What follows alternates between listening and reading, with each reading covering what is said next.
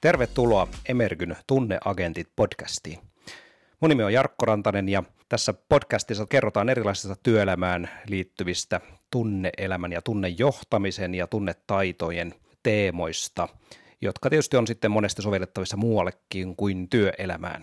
Tällä kertaa mulla on vieraana Tampereen tilapalveluiden toimitusjohtaja Petri Mölsä. Tampereen tilapalvelut on lähtenyt mukaan tämmöiseen tunnetoimijuusorganisaatio muutoksessa tutkimushankkeeseen. Se on sellainen Emerkyn käynnistämä hanke, jossa työsuojelurahastosta rahoittaa ja Jyväskylän yliopiston tutkijat siinä on mukana tutkimassa ja siinä on kaksi organisaatiota mukana, eli siinä on Tampereen tilapalvelut ja Vita terveyspalvelut.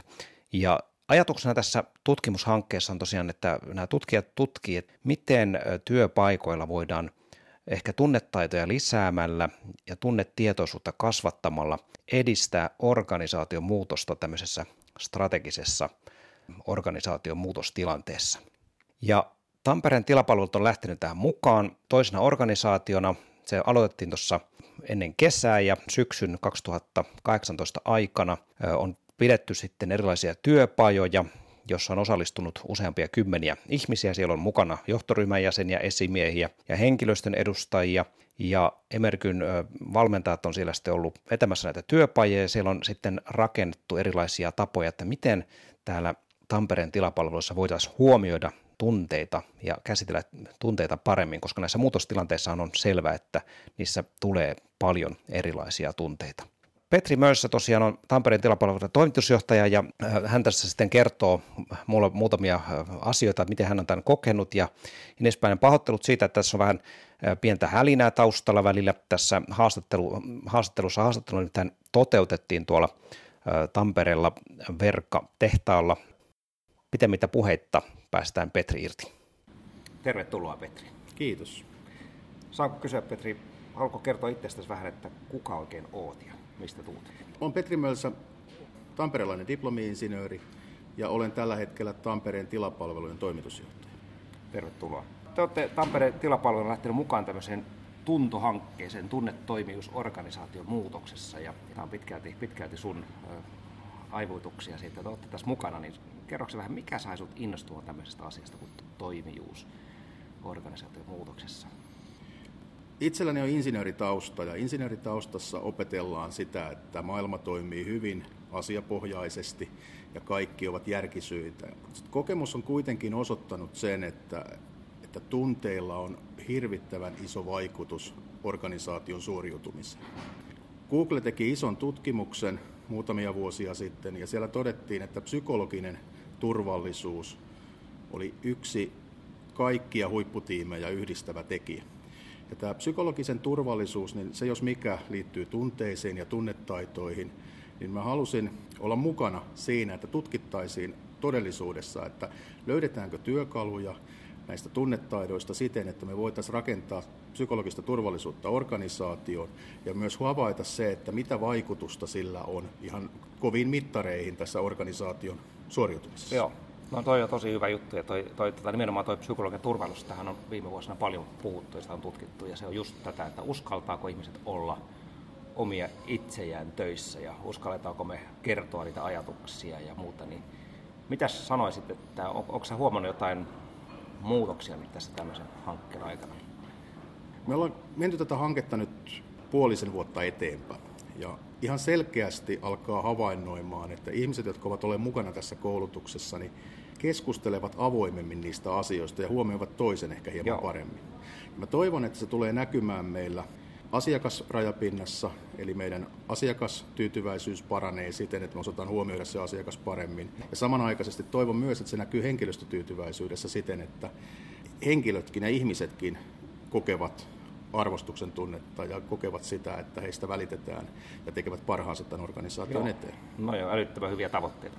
Ei kai voi muuta sanoa kuin, että tuommoisia tavoitteita, niin jos noihin päästään, niin ollaan päästy aika tärkeisiin asioihin. Kyllä, ja, ja ihan väistämättä se tulee sitten myös vaikuttamaan organisaation tuottavuuteen, kun näiden kautta päästään no, kyllä. eteenpäin. Oliko tämä vaikea saada tuolla organisaatiossa niin kun ajettua läpi tämmöinen hanke vai törmästi, törmästi paljon vastustukseen tai ennakkoluuloihin? Ennakkoluuloja oli paljon, niin kuin me ollaan asiantuntijaorganisaatio, joka on hyvin, hyvin insinöörilähtöinen, niin ensimmäisessä vaiheessa huomasin ihan selvästi, että, että se jollain lailla aiheutti jonkinlaista pelkoa. Mutta samanaikaisesti kun lupasin, että, että täällä ei tehdä mitään hölmöä, täällä tehdään asioita, jotka auttavat meitä tulemaan toimeen paremmin keskenämme. Niin me saatiin se kuitenkin hyvin nopeasti läpi. Tosi hyvä. Ja sitten ensimmäisten kertojen jälkeen, kun ihmiset olivat osallistuneet, niin asia aukesi heille ja, ja sen jälkeen itse asiassa on nähnyt jopa innostusta asiasta. Okei, se on hyvä. Jopa insinöörit ja tämmöiset tekniset, tai, tai mä en tiedä minkä koulutuksen ihmisiä teillä ihan kaiken kaikkiaan on, mutta... No jos puhutaan ihan vain pelkästään itsestäni, niin, niin, niin insinööritaustainenkin voi innostua. Kyllä, se on musta hienoa. Insinööritaustainen toimitusjohtaja uskaltaa innostua tunnejohtamisesta ja ja sehän tässä on hyvä, meillä on myös nyt niin kun, kun tämän Jyväskylän yliopiston vetämä tämä tutkimushanke ja, ja sitten meillä on työsuojelurahasto, joka rahoittaa sitä, niin siellä saadaan nyt niin oikeasti tosi mielenkiintoista tietoa siitä, että miten nämä niin tunnetaidot siellä sitten niin kehittyy ja mitkä on niitä avaintekijöitä, mitkä siellä vaikuttaa. Joo, ja itse odotan innolla tuloksia siitä, että miten tämä todellisuudessa näkyy Joo. Näissä, näissä mittareissakin. Mutta toi on jo tosi hyvä kuulla, että sä oot selvästi havainnut, että siellä on sitä innostusta tullut ja, ja sä oot jo nähnyt. Haluatko kertoa jotain muuta? Vähän olisi kiva kuulla sitä, että minkälaisia muutoksia sä oot tuolla niin kuin arjessa nähnyt. Tai... No jos, jos katsotaan tätä nykypäivän maailmaa, niin nykypäivän maailmassa niin ehkä ainoa organisaatiota yhdistävä asia on muutos. Eli maailma muuttuu nopeasti ympärillä ja tapahtuu Joo. muutoksia joka puolella. Niin mä oon huomannut siten, että, että ihmiset osaavat nyt käydä läpi myös niitä tunneasioita, joita muutokseen liittyy. Pääsääntöisesti muutosta on tutkittu paljon ja on Kotterin malleja, jotka vievät muutoksen ete, muutosta eteenpäin. Mutta mut samanaikaisesti niin ihminen ajattelee kuitenkin ensimmäisessä vaiheessa tunteella, että miten tämä vaikuttaa minuun ja minkälaisia tunteita ne herättää. Ja nyt niin kuin huomannut näissä ihmisissä, jotka on ollut mukana tässä valmennuksessa, niin itseni mukaan luettuen, niin on oppinut ehkä tunnistamaan niitä asioita, että minkä takia reagoi erilaisiin asioihin tietyllä tavalla, joka kautta sitten on pystynyt niin kuin järkeilemään niiden tunteiden keskellä, ymmärtämään seurauksia ja, ja saamaan nopeammin asioita eteenpäin. Tämä on minusta mainio. Sä alkuun, alkuun mä muistan silloin, kun aloitettiin, niin sä heitit vitsinä siinä, että tätä Tampereella tunnetaan kaksi tunnetta ja mitkä ne olikaan? Joo, siis meillähän on perinteisesti kaksi tunnetta, että toinen on jatkuva jano ja toinen on nälkä. Just näin. Ja tota, nyt sä väität, että sä oot huomannut, että siellä on muitakin. Kyllä, ihan selvästi on myös muita tunteita. Joo, ihan loistavaa. Ja samanaikaisesti niin kuin myös ihan tutkimuksessa, mitä, mitä kerroit siellä koulutuksessa, oli se, että, että päätöksenteossa, että puhutaan paljon siitä, että kuinka päätökset pitäisi tehdä järkiperusteisesti. Mutta samanaikaisesti henkilöillä, joilla on jonkinlainen aivokuoren vamma, jossa on erotettu, tapahtunut vaurio siellä siten, että ei, tunnepuoli ei oikeasti vaikuta aivojen toimintaan Joo. ja kaikki tapahtuu järkiperusteisesti, niin tutkitusti on näillä henkilöillä on hyvin vaikea tehdä päätöksiä koska siihen ei liity mitään tunnetta. Kyllä. Nyt kun se tunne saada hallintaan ja pystyy käsittelemään niitä, niin mä toivon, että se auttaa meitä eteenpäin seuraavassa vaiheessa. Se on just näin. Tämä on, tämä on hieno, hieno ja viitaskin näihin tutkimuksiin tosiaan, että kun vaikka me saadaan kaikki faktat selviksi, mutta jos meidän tunneyhteydet sinne on häiriintynyt, niin silloin ei saada nyt päätöksiä aikaiseksi. Ja näin, näin se menee, insinöörilläkin. Insinöörilläkin. Ja sitten jos katsotaan, että miten maailma toimii markkinoinnin ja myynnin kautta, niin kyllähän niin kuin markkinointi ja myynti on pääsääntöisesti tunteisiin vetoamista. Brändit eivät ole mitään muuta kuin tunnetta. Aika harvoin ihmiset tekee sellaisia ostopäätöksiä, mikä ei tunnu hyvältä. Kyllä. Oletko sä itse käyttänyt, nyt kun sä oot itse työpajoissa ollut mukana ja katsonut, niin onko sä itse käyttänyt näitä tunnetaitoja jotenkin, mitä täällä opiskeltu? Siis niin kuin täällä koulutuksessakin sanotaan, että ja myös, myös niin kuin kaikessa muussakin, niin ainoa tapa oppia on tehdä.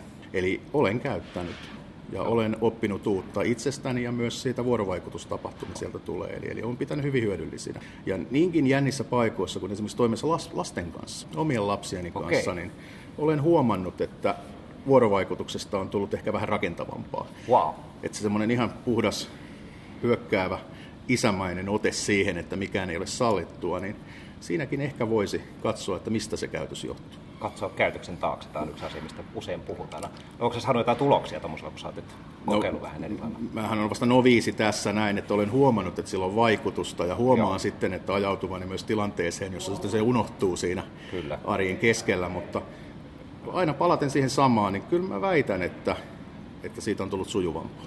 Tuo on hyvä. Ja tämähän on yksi, yksi tärkeä homma huomatakin, että nämä ei ole sellaisia asioita, kun nämä on kerran opittu, niin sitten ne osataan vaan, vaan niitä opiskellaan ja sitten aina välillä tulee takapakkia. Ja sitten kun on aikaa kaksi sekuntia reagoida jotenkin ja, ja tota, miten sitä sitten reagoi, niin jälkikäteen huomaa, että ei se ihan kaikkien oppien sääntöjen mukaan mennyt, mutta se on toisaalta inhimillistä ja hienoa kuulla, että se kehittyy.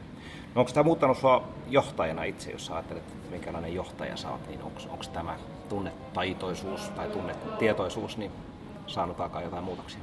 Tämä onkin aika hyvä kysymys. Mä en varmaankaan pohtinut sitä enempää, sitä, että miten se on tällainen vaikuttanut minuun, mutta ehkä se on tehnyt minusta itsestäni jollain lailla itse varmemman näissä asioissa sitä kautta, että hyväksyy niitä omia tunteita ja ymmärtää niiden tunteiden vaikutuksensa. Ja sitä kautta niin ehkä jonkin verran armollisemmaksi itselleen on tullut näissä asioissa. No se on Kuitenkaan niin kuin luopumasta, niistä, luopumasta niistä tavoitteista, mihin on, mitä pitää saavuttaa.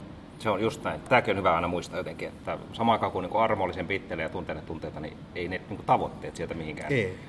Ja päinvastoin, niin tämmöisen niin tunnetaitoisen toiminnan yksi ydin tavoitteitahan on se, että me saataisiin itse asiassa parempia tuloksia aikaiseksi. Eli saataisiin niin kuin hyvä voittamisen ilmapiiri tai semmoinen hyvä fiilis, että nyt on kiva tehdä töitä ja me saavutaan hyviä tuloksia. Kyllä, ja se voittamisen ilmapiiri on hyvin tärkeää. Ja se, mikä siellä on huomannut, on se, että empaattisuus ja jämäkkyys eivät ole toisiaan poissulkevia. Hyvä havainto.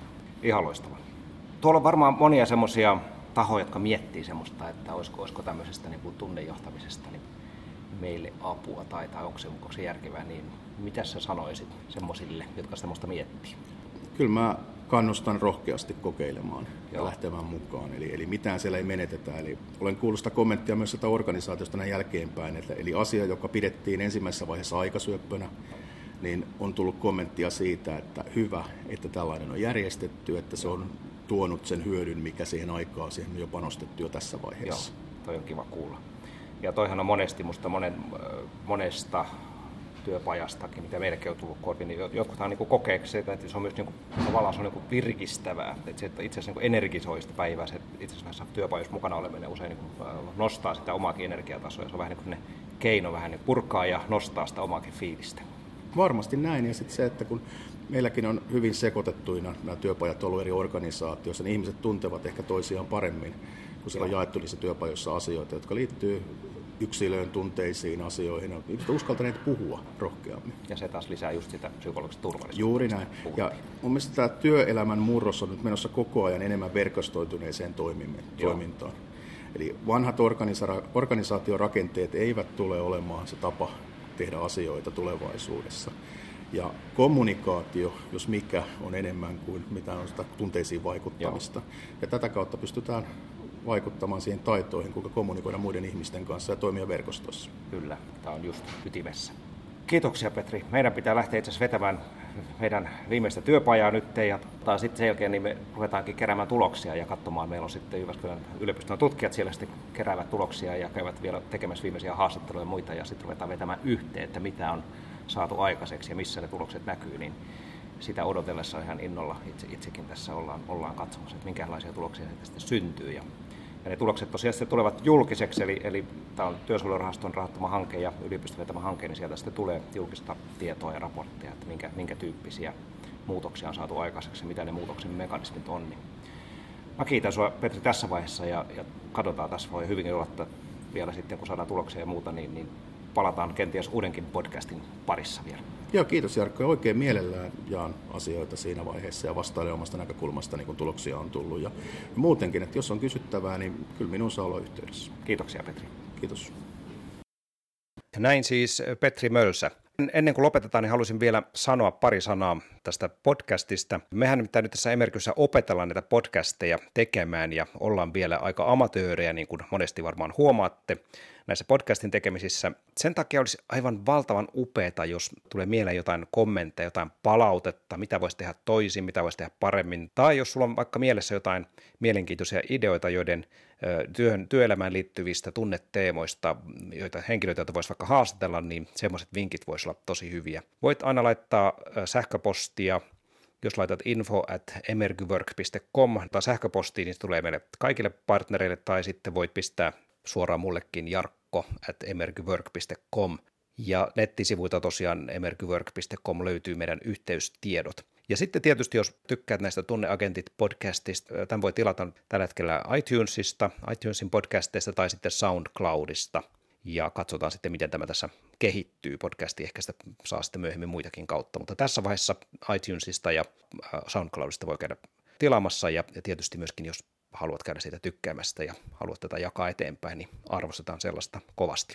Kiitokset ja ensi kertaan.